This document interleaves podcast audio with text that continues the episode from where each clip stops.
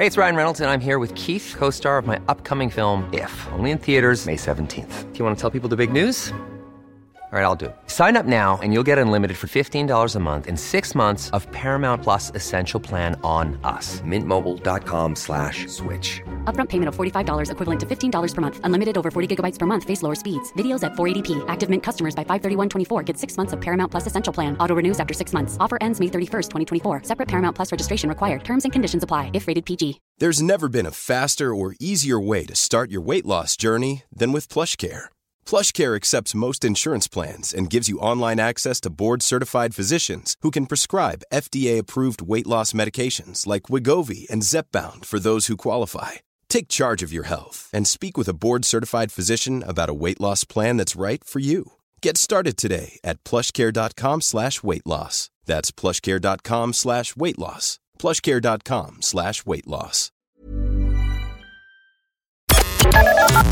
The Opinion Line on Corks 96 FM. another group of people who just don't earn a lot of money. And you know what? Earlier in the year, I was talking about apprentices, and I remember that when I was younger, I had loads of friends who were apprentices, and a lot of them went on to have good jobs in the trades, great jobs in the trades. But the few years you spend as a, as an apprentice, you know, you're learning as you go, but you are a general dog body, and the payment is not good.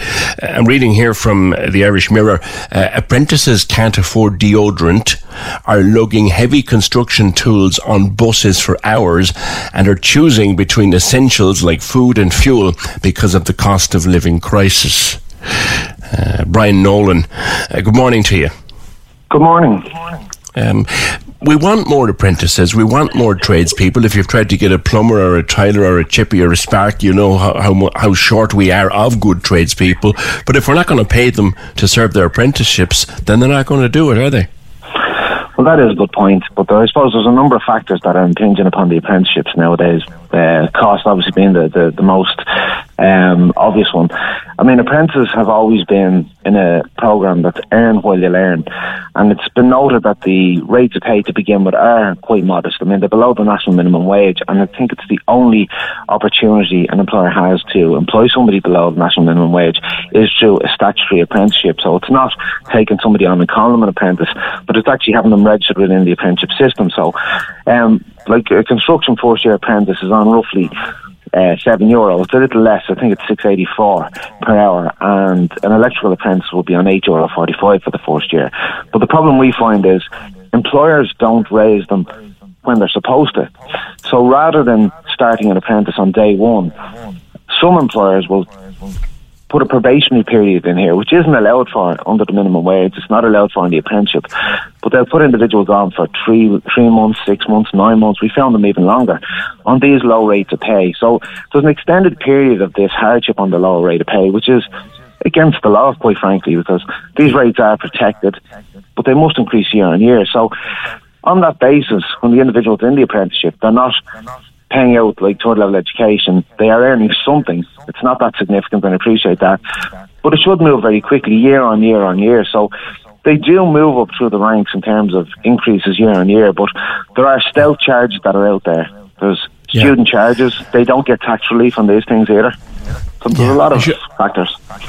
I should have mentioned you're you're with the Connect trade union who represent a lot of these young people, and and I get it. It's it's you know it's a different kind of education. It's it's earn how you learn, but in in 2022, Brian, that the thought that anybody would start their first year learning a trade on less than minimum wage. That's a thing. I I would think a union like yours should be jumping up and down around. It is it is a conversation piece, and we do take the lead from our members. We're an extremely democratic organisation, and we give free membership for apprentices. So we do urge them all to join the union, but we also urge them to have the conversation with the union. And of course, if you ask an individual would they like more money, the answer will always be yes.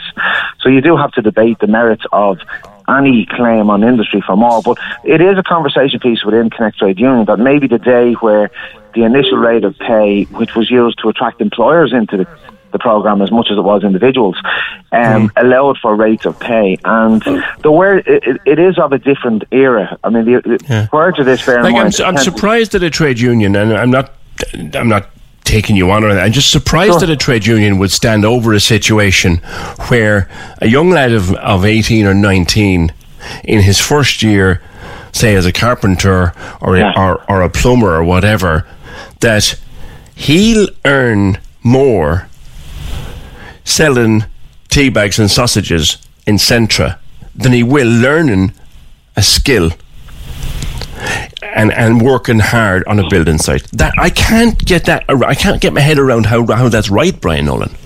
Well, well, I- I'll put it back to you and say I can't guarantee what an individual gets paid in Centra for starters. But I would Minimum say, wage, mi- minimum wage, Brian. You know that. You yeah, know well, that. well, you know, we do have employers and we do have cases before the WRC where employers don't pay. What I can say to you is that within the industries we represent workers, which is construction, electrical, and mechanical contracting, where the bulk of apprenticeships are, they are legally binding rates of pay and they are protected, and there are other benefits beyond just the hourly rate of pay. But they're What I would beneath minimum wage. How, why would why would any why would and I'm, why would any youngster get into something and not even have the dignity of minimum wage? Why would he do that? because this is an alternative pathway. It's the alternative degree program. Individuals that sign up for college have a huge outlay and they invest four years of their life and leave without a penny. Individuals that take on the apprenticeship, it's earned while they learn both in employment and in education. And it's a pathway to earning significant money. And it absolutely is. I mean, the qualified rate for a plumber or electrician is circa 25 euro per hour, plus overtime Sure. rates, plus guaranteed hours per week. So there's a lot of stability in it, and ind- individuals invest in the apprenticeship in their own right.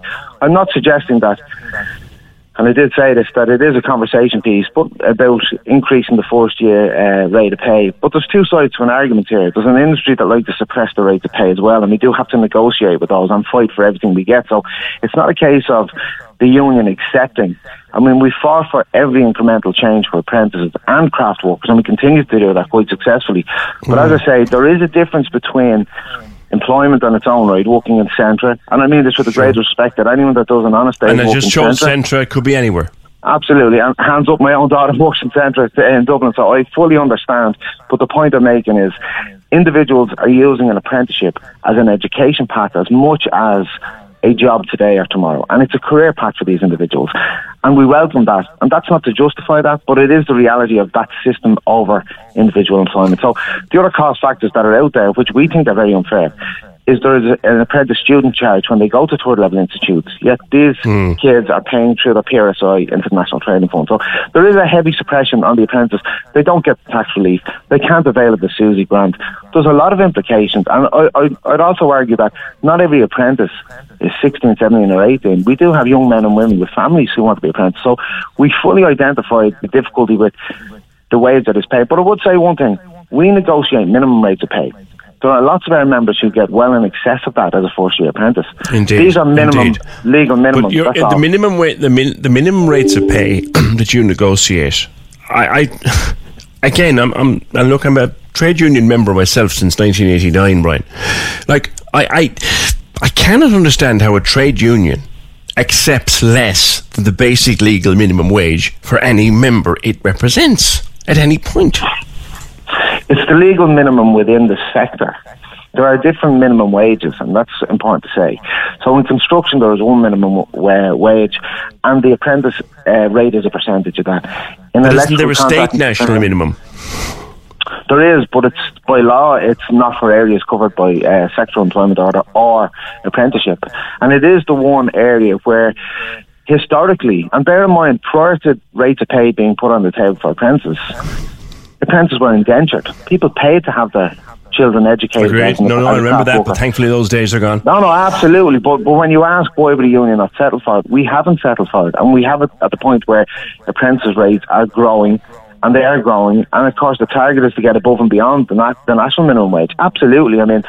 We have to be reasonable in terms of our approach, even for the craft workers. And, and with inflation that's out there, you know, we know everyone is pinned to the collar and we are fighting for people to get as much as they possibly can in the context of having a sustainable uh, uh, sector for the individuals to work in. Be- because a teenager now, and, and again, I'll, okay, I'll focus on the 19, 20 year olds, although I do accept your point. Yeah. There are many other people in there. You can go into a call centre now and do three 12 hour shifts, 36 hour working week, and you'll be paid possibly over the minimum wage. Like, You, you're, that's right. That's right. You would. But to be fair, when somebody joins an apprenticeship and you know looks at the the end goal, the end goal is not to be working the 12 hour shifts in a call centre for the same money in three years' time or four years' time or four years' time. Agreed. So Agreed. each year there's an incremental increase. Uh, and, and when they qualify, they'll reach the the, the height of that uh, mm. pay scale. And, they are significant rates of pay. And there's a lot of opportunities for individuals, you know, working on yeah. some of the larger projects. Some of uh, make significant earnings.